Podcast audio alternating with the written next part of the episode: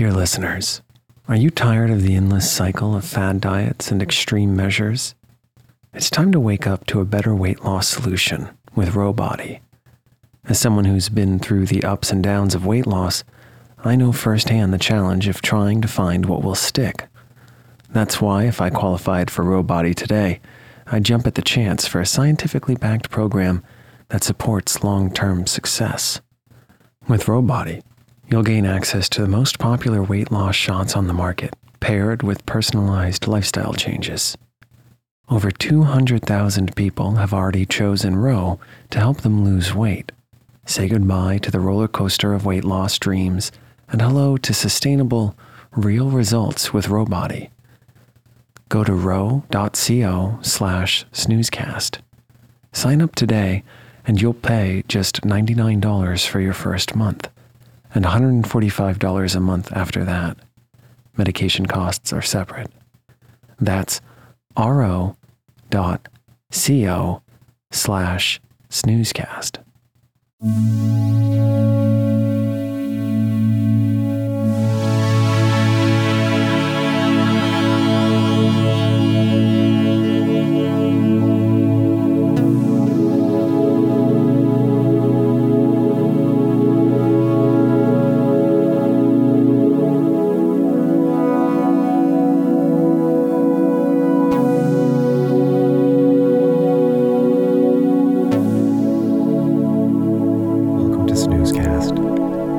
Podcast designed to help you fall asleep. Find us on snoozecast.com and follow us on social media and wherever you listen to podcasts. Our current goal is to get to 100 written reviews on the podcast's app to help new listeners find us. If you haven't subscribed and written a review yet, please do.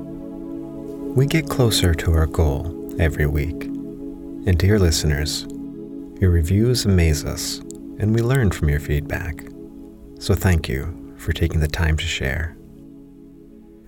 This episode is brought to you by Lucky Goldfish in a Koi Pond. Tonight, we'll be reading the opening chapters to Dr. Dolittle, written in 1920 by British author Hugh Lofting. The full title being The Story of Dr. Dolittle, being the history of his peculiar life at home and astonishing adventures in foreign parts. It is the first of Lofting's Dr. Dolittle books, a series of children's novels about a man who learns to talk to animals and becomes their champion around the world. It was one of the novels in the series which was adapted into the 1967 film Dr. Dolittle.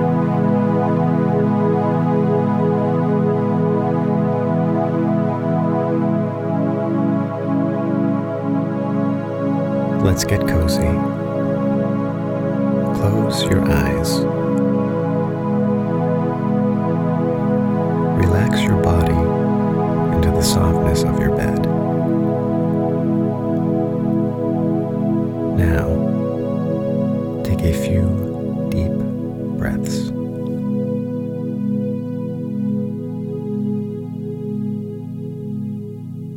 The story of Dr. Dolittle.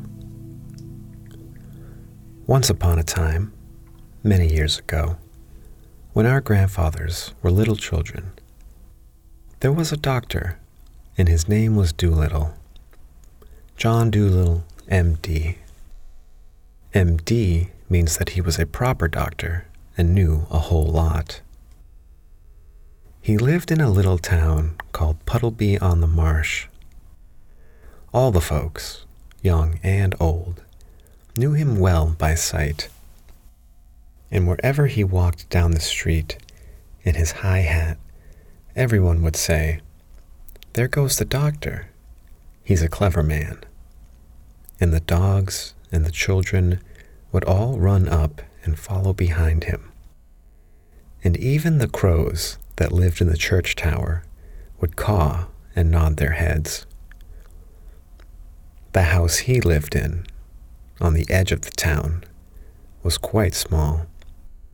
But his garden was very large and had a wide lawn and stone seats and weeping willows hanging over. His sister, Sarah Dolittle, was housekeeper for him, but the doctor looked after the garden himself. He was very fond of animals and kept many kinds of pets. Besides the goldfish in the pond at the bottom of his garden, he had rabbits in the pantry, white mice in his piano, a squirrel in the linen closet, and a hedgehog in the cellar. He had a cow with a calf, too, and an old lame horse, 25 years of age, and chickens and pigeons and two lambs and many other animals. But his favorite pets were Dab Dab the duck, Jip the dog, Gub Gub the baby pig, Polynesia the parrot, and the owl, Too Too. His sister used to grumble about all of these animals and said they made the house untidy.